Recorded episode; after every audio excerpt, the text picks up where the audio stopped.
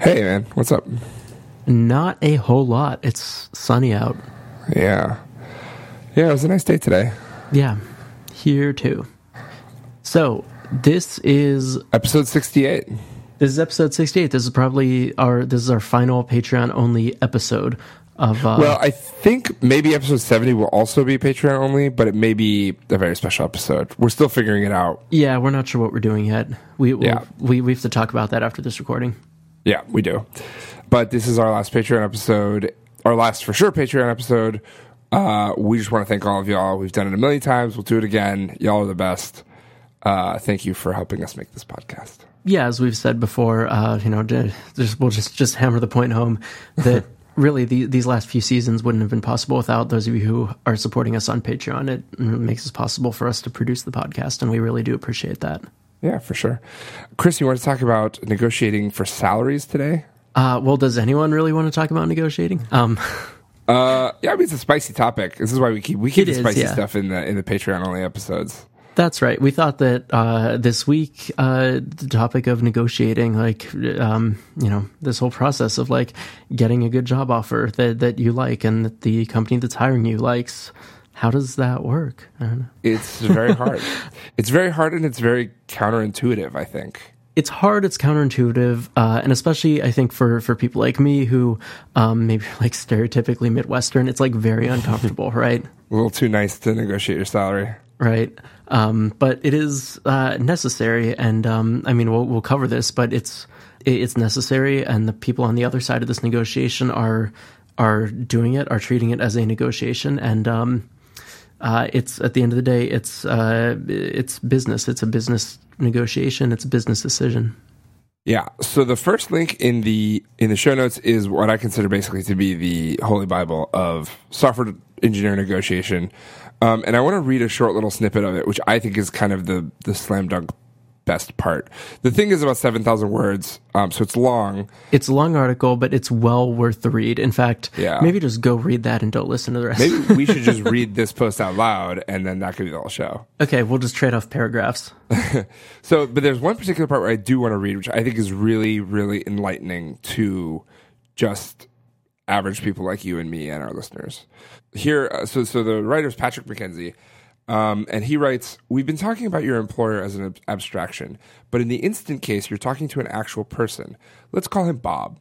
It is Bob's job to get you to sign with the company as cheaply as possible. But Bob is not super motivated to do so because, and this part's important, Bob is not spending Bob's money to hire you. Bob is spending Bob's budget. Bob generally does not get a large performance uh, incentive for shaving money off of his hiring budget. You get a new MacBook Pro if you convince Bob uh, to give you 5K extra, but Bob gets, if he is anom- anomalously lucky, a dinner at TGI Fridays if he convinces you to take 5K less. In fact, there are many organizations and Bobs for whom power, status, and money come from asking for more budget every year. If you turn out to be on the expensive side, that's great for Bob because he manages a high powered peon, so he must be a high powered manager, and this will help help Bob get more budget next quarter. So if you're worried about what Bob will think of your moral character or you want to compensate Bob because you feel you owe him for this job opportunity, do Bob a solid and negotiate in a spirited fashion with him. So the important part here is like, you know, if I am trying to get Chris to pay for something, every cent I get out of out of Chris for something that I want, let's say I want to like, you know, take him, uh, make lunch for him. Every cent that I get out of, out of Chris comes out of Chris's pocket. But when you're negotiating for your job, when you're talking to that hiring manager or the HR person or whoever you're talking to, that money doesn't come out of their pocket. It comes out of somewhere else. It comes out of their, the business. The business is ready to spend a ton of money on you. And so I think this is the first like kind of counterintuitive point of like you think that, you know, you're doing someone a favor by taking less money and they just they don't care. It's just it's not their money. It's, Yeah. it's not real numbers to them. They just don't care. Right, like worst worst case, they just don't care. Um, and Yeah, best case, they actually like it. Like like Patrick mentions, they actually like that you took less money or took more money. Yeah, I think uh, this kind of lines up with one um, like with a similar thought, a similar point that like is also made in this article that employees are expensive. Like the extra five thousand dollars that you may negotiate from Bob is like a, a, very small percentage of your cost to the company. Yeah, your total cost includes um, the payroll taxes they have to pay on you, the healthcare costs they have to pay on you, right? The all the overhead of like putting you in an office and um, paying for your air conditioner and your computer and all that. And so an extra 5K seems like a lot to you, but to the company, it's not as much as you might. Think. It's think. such a small marginal cost, right? Yeah. Um, so one thing that I that I am curious to ask you about, like this probably changes a little bit if you're at a like if you're at a startup, right? So yeah, so if you're at a startup, things uh, change, and I like to think of it as you have a bunch of dials to turn, and so you know obviously one of the dials is your base salary. Uh, one of the dials is your signing bonus.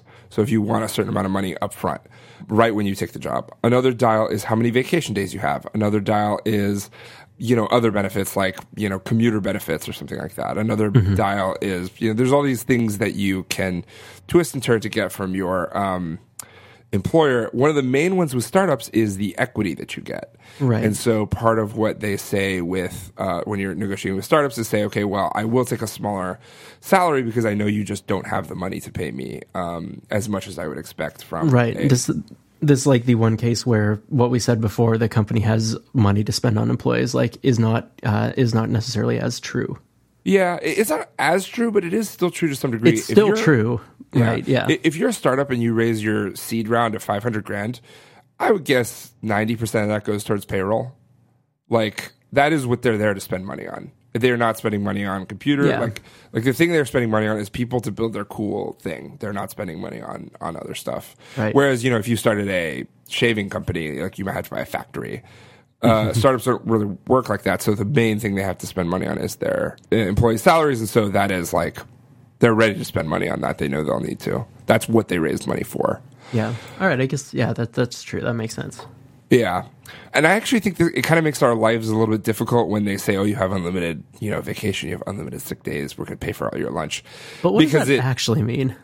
Well, sometimes it really does mean unlimited. Uh, I mean, sometimes it means like we there's like this I mean, there's often like a weird culture or a um, not not a weird culture, but like some sort of expectation that uh, you know you'll take two weeks off in the summer and that's basically it.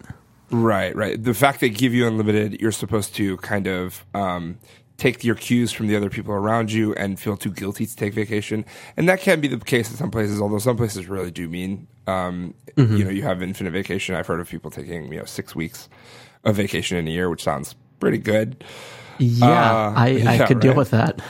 yeah. So, and um, I mean, I don't know how far you can push that if you know you had a sick family member, like how long they would let you, you know, go back home and, and take care of that family member.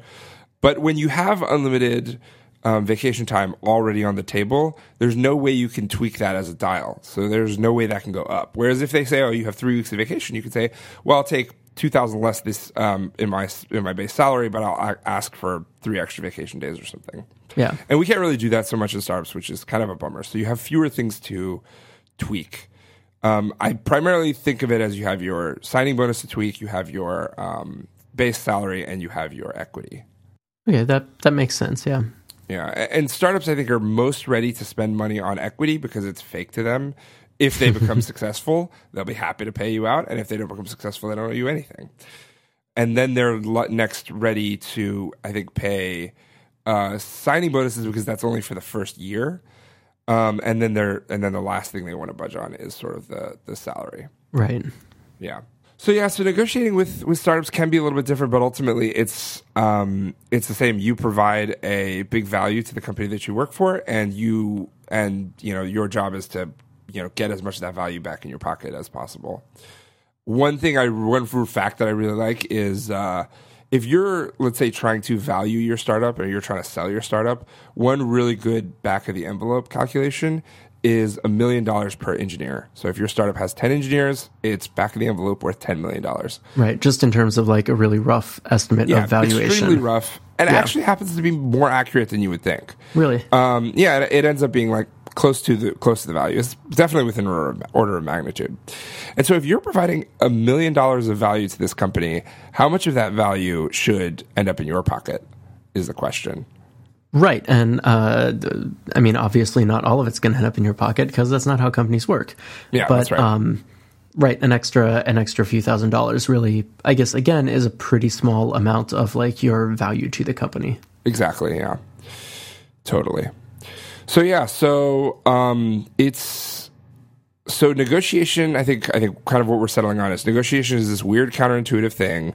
It's sometimes hard to think about, but is still valuable to do so because your salary ends up compounding over time. You usually don't take um, jobs that make that where you make less than the job you had before. And so, if you can negotiate an extra five thousand dollars on your salary, you may actually get to keep that for your whole career, Right. and that is actually really, really valuable. So it's a super valuable thing to be able to do, um, and it doesn't work the way you think it does. So it's worth learning a little bit about it so that you can um, get that extra scratch. In in what other ways does it not work the way I think it does? So far, I feel like it pr- like pretty much works the way I think it does, except that like things just are not as big a deal to the other like to the potential employer as they are to you, the potential employee. Yeah, I, I mean, I think so. Once you've read this post a couple of times, then you kind of know some of the more counterintuitive things. But I still find people who uh, fall into the trap of thinking that, like, oh, if I ask for you know five thousand more dollars here, I'm going to be taking it out of the pocket of this person like it's a zero sum game. And uh, so I still see people that make that mistake. Um, there's other ones as well. I think the the main way to think about it is the things that are important to you may not be the things that are important to them. So w- one other example of a weird one is like the company is is kind of incentivized to give you the most ironclad confidentiality agreement that they can, and it'll say you know you can't do any work on the side, you can't do any you know if you do anything on our computers, it belongs to us, and you know, it's easy for them to ask for that, but at the end of the day, that's not really enforceable, and they really don't care if they get it or not. And so, if it's something that's important to you, and you want to be able to make your own little side projects and not have to worry about, um, you know, the company that you're owning, the company that you work for, potentially getting a stake in that side project, you, when they give you that confidentiality agreement, you can say, "Hey, look, like this is actually pretty important to me, and I'm not." I'm not like going to sign this part of it. Like I would like to. The lawyers call it redlining. You redline this part and say, I don't, I'm not going to. Um, I don't want to sign this part. Like go back and change this. Right. You may well be able to do that for right at least parts of this agreement. And again, Yeah. Bob doesn't really care, right? Okay, Bob doesn't care at all. Yeah. Um, fun, fun little story. One time I uh, joined a startup and kind of, you know, medium sized, tens of employees. And they gave me a confidentiality agreement and it said anything you work on at any time belongs to us. And I said, hey, look, I'm not really That's comfortable kind of crazy. Yeah, well, and like, you know, if you work for Apple or Google, that's in there and you're not taking it out. yeah. With these smaller startups, they just, you know, what are they going to do? And so I um, went back to them and said, "Hey, like this contract's fine, but this part I can't. I can't work with this part. Can you like, can you do something for me?" And so I went back to their lawyer, and their lawyer changed it to, you know, you, anything you work on on the side just can't compete with us. And I was like, "That's fine. I can work with that." I feel like that's a that's a fairly standard like employment agreement kind of Yeah, clause. don't compete with us seems pretty reasonable. And and it seems reasonable, right? Yeah. Yeah. And so they ended up changing it. I ended up signing it. And then later I heard that I was the first employee of all of their employees to send the contract back with anything to be changed. Really, that's Every single other person just signed it. that's kind of surprising, but It's not that surprising, right? Like if you get um yeah, I guess there's a tendency especially before I read this article to assume okay, this is your like standard employment agreement, I take this or leave this, but I mean again, it's not um you know, all, all of this is all of this is malleable. Yeah, everybody who gives you a contract is, is going to tell you it's standard. It doesn't mean it is standard. It's the standard is what you signed. Right. Or even if it is standard like, well, Yeah. okay. we Yeah, got this far in the process. Is uh is this worth blowing up the this this um deal over? Yeah, that's another good counterintuitive thing is the um, sort of sunk cost fallacy situation where once they've spent, uh, Patrick talks about this in the blog post as well. It's a very good blog post. You all really should read it. But he says that uh, you know if they spe- if they have eight engineers interviewing you in groups of two for an hour each, let's say, uh, four interviews, two engineers each, that's eight hour eight like engineer hours of time that's worth thousands of dollars to the company already. And that's like not Mm-hmm. including the phone screen. That's not including the time the HR person spent on you, the time, you know, they, they spent huddling up and talking about you to like say, hey, should we hire this person or not? Right. By the time you get to the point of They salary spent of thousands negotiation, of dollars on you. And Yeah. so they really, really want you to sign. And so they've got this sunk cost fallacy, and you can kind of take advantage of that sunk cost uh, fallacy that's going on with them and say, hey, uh, I would love to sign. I would love to work for your company. Your company sounds great. I would love to provide value to you in X, Y, and Z Mm-hmm. ways. But first, I'm going to need this. right. Yeah. And they spend all this time finding you. And um, you know, Right. which is like, which is not easy. yeah. If you know, for example, that they have um, that their position has been open for six months, then that's something that you can bring up in negotiation. Hey, like, do you want to wait another six months to sign someone, or do you want to sign someone today? Give me that extra four grand, and I will be happy to sign on the line that is dotted. Right. Oh, bell. I forgot we had those. We got bells. Yeah, we got bells. We're a real podcast. Um, That's right. And that kind of one of the phrases they used there was it like take advantage of, which sounds like a bad thing. That doesn't sound like a nice phrase, right? Um, and maybe it's not, but th- this is kind of something that I mean, I still haven't like really internalized. Like this is still a very, very like a hard process for me personally. But the thing to internalize, like it's at the end of the day, like it's business. You're like people dealing with each other, but um, it- it's it, it's a business deal. Like uh, you can you can negotiate, you can ask for more, you can send a contract back, and it will probably work. And and I mean, if it doesn't work, uh, at at the end of the day, um, that that's nothing for you to feel bad about, right? It's Yeah. it's purely a business. So it's worth putting yourselves in their shoes, right? If if they have an employee that comes in and says, "Hey, I want like ten grand more," and then I'm happy to sign. They're not going to say, "Oh, like this guy is so rude for asking for ten grand. We're just going to not hire him at all." Right. people don't really work like that. So like, look, sorry, we can't offer you ten grand more, but we would love to have you for this much. And and like, if you can't sign it, you can't sign it. But this is what we got. Uh, or maybe they can come up by five k. You ask for ten, they come back with five, and you can decide if that's worth it. But they're not just going to kick you to the curb for for asking for um for asking for a little bit more money. Yeah. Yeah, Absolutely. for sure. So one other thing to keep in mind is the like standard negotiating advice that everyone tells you, uh, and that everyone tells you because it's true, is uh, not to be the first person to name a number. Um, this post has a couple techniques for for avoiding being the first person to name a number. If if uh, and you know hopefully you'll be able to avoid that. Uh, another technique that I've used in the past is like to be the first person to give a number, but name a number that I think is completely crazy. Yeah.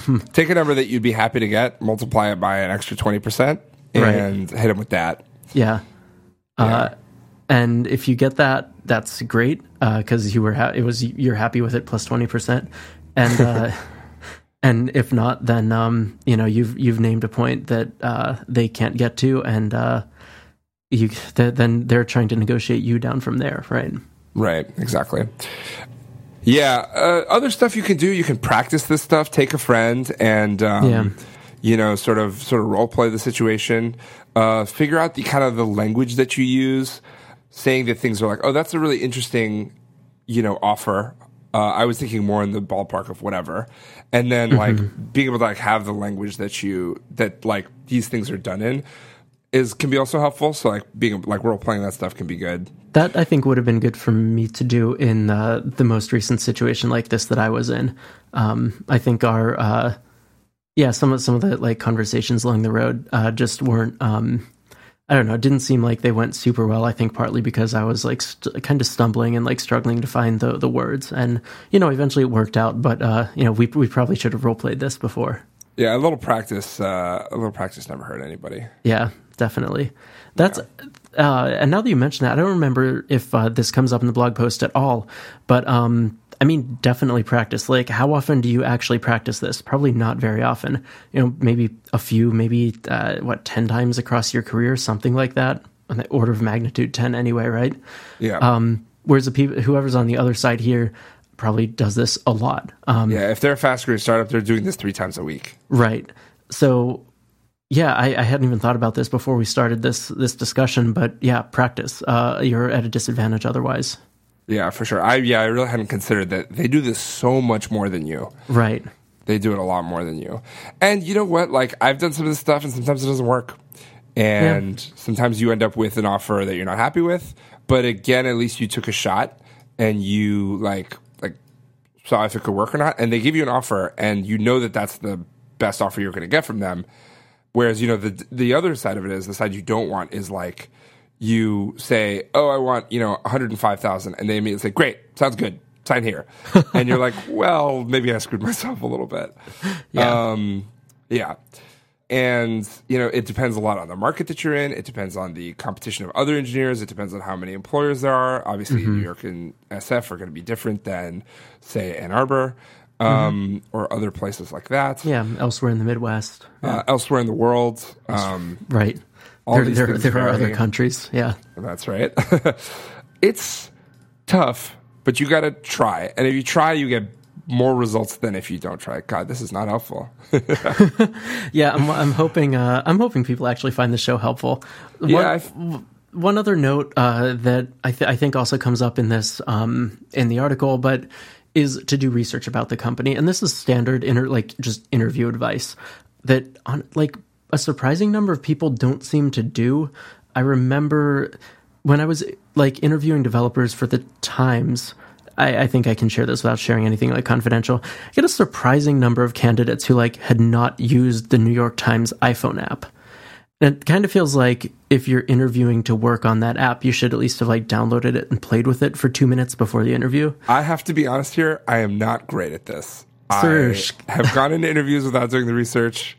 I have gone into interviews without playing with the app, although I'm much better about that now. I try, even with my clients, like before I talk to them, like try to see what they've got and try to download it and play with it. Yeah. Um, you you are so much better off if you just know what their app does, and you can also like hit them with stuff like, "Oh, I was going through this flow and I got a crash," you know, you and then hit them with like a joke, like, "Oh, if you give me Git access, I would love to fix this for you." and that's great. And maybe, um, you know, on the flip side, the interviewer might say, "So, what kind of things might cause that crash? Like, it, or I mean, is it just a crash with nothing particular going on, that's one thing. But uh, yeah, th- then that can be a great like kind of good like you know conversation starter during the interview. But right, even setting aside like during the uh, interview process, which again, if you've like downloaded and play with the app, you're at an advantage over at least a third of the uh, the You're like the candidates me, people see. know? Advantage over Soroush. um, but if you have people in your network who like have worked with this company before, um, this obviously is more true. I think mid mid-sized or larger companies, but uh, and you're comfortable like asking them about, um, you know, what's what do people value at this company? Is it is it titles? Is it uh, salaries? Is it vacation days? Um, is it equity? Is there anything that like is easy to get? You know, is easy to get the company to budge on? What you know, what what's reasonable for me to expect from this company? I mean, again, it's it's an asymmetrical game, right? So any information that you can get beforehand, like, puts you at less of a disadvantage. Yeah, totally. Um, one other thing that I want to throw out is like the upper bound is so inconceivably high. Like I just think about some of the some of the like some of the numbers I've heard through the grapevine, and it's very very high. Even just recently, I heard uh, on Twitter Stephanie Hurlburt. I don't know if you follow her, but I don't um, know. she's good. Uh, I'll put this tweet into the into the show notes, but she was saying, just a PSA. I know of many people, probably over a hundred, who are programmers who are making high six figures a year, including RSUs, like stock options, bonuses. And she's like, that's just in my network. And when somebody asks her, what do you mean by high six figures? She means 500K plus. Damn. She knows a hundred people making that. I'm not sure if I know anybody making that, but like those people are out there, and the value that a programmer brings to the company is so so big because you can automate processes, mm-hmm. you can write code that pays for itself. you um, can write the product that the company is selling. yeah I mean, literally, you can make the product itself. Right. But even you could do the meta work as well. If like there's a challenging flow for like gathering a certain amount of kind of data, you can write a SQL query that will you know replace two data entry people. Like you could just mm-hmm. do that in an afternoon, and you just have a ton of value to the company. And um, like Dan Luu, um, who's another great person, D A N L U U. Um, he had a tweet from a while back that like he saved Microsoft like eight figures on their hosting infrastructure costs for Bing. Like he saved them, you know, somewhere between ten and hundred million dollars. It's like, well, how much are you going to pay this guy? Like, like, how Yeah. can you pay this guy enough for what he's for what he's worth or what he saved you?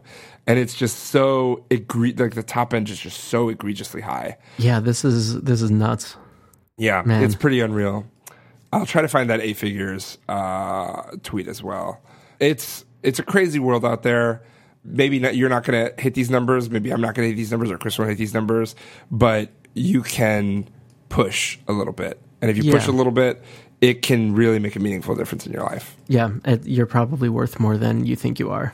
Yeah, exactly. You know, may, maybe not to every company, but uh, you want to find the companies where where you are.